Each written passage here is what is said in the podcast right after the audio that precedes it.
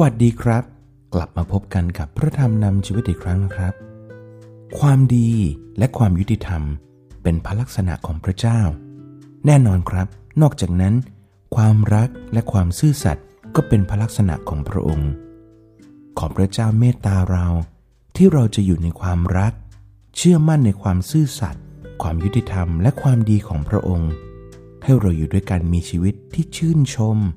นมัสการในความเป็นพระเจ้าที่ทรงแสนดีนั้นนะครับ ในพระธรรมสดุดีบทที่ 89 ข้อ 14 และ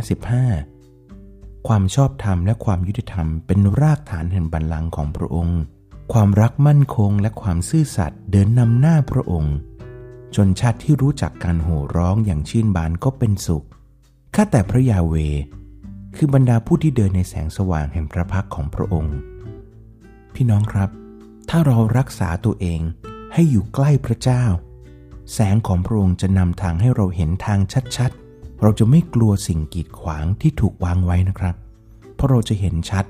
และก็ไม่มีทางที่จะสะดุด แต่ถ้าหากเราเผลอไม่มองทาง ไปสะดุดสิ่งกีดขวางนะครับ เราก็จะไม่ล้มลง เพราะพระเจ้า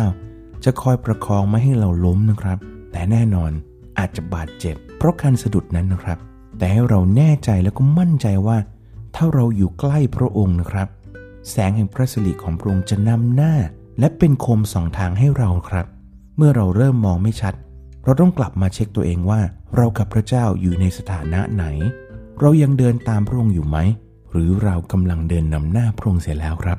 ในพระธรรมสองโครินธ์บทที่4ข้อ15 เพราะว่าทุกๆสิ่งก็เป็นไปเพื่อประโยชน์ของท่าน เพื่อว่า เมื่อพระคุณมาถึงคนจำนวนมากขึ้น การขอบพระคุณก็จะมีมากยิ่งขึ้น อันเป็นการถวายพระเกียรติแด่พระเจ้า พี่น้องครับ จงยอมรับทุกปัญหาที่เข้ามาในชีวิตนะครับ จงรู้ว่าในพระเจ้า พระองค์สามารถเปลี่ยนอุปสรรคปัญหานั้น ให้เป็นสันติสุข และเป็นพระพรของพระเจ้าได้ พี่น้องครับท่าทีที่เรามีต่อสถานการณ์นั้น เป็นสิ่งสำคัญต่อชีวิตของเรานะครับ ท่าทีที่เรามีจะเป็นตัวแสดงผลของสถานะความสัมพันธ์ของพระเจ้ากับเรานะครับ ถ้าเราเดินตามพระเจ้า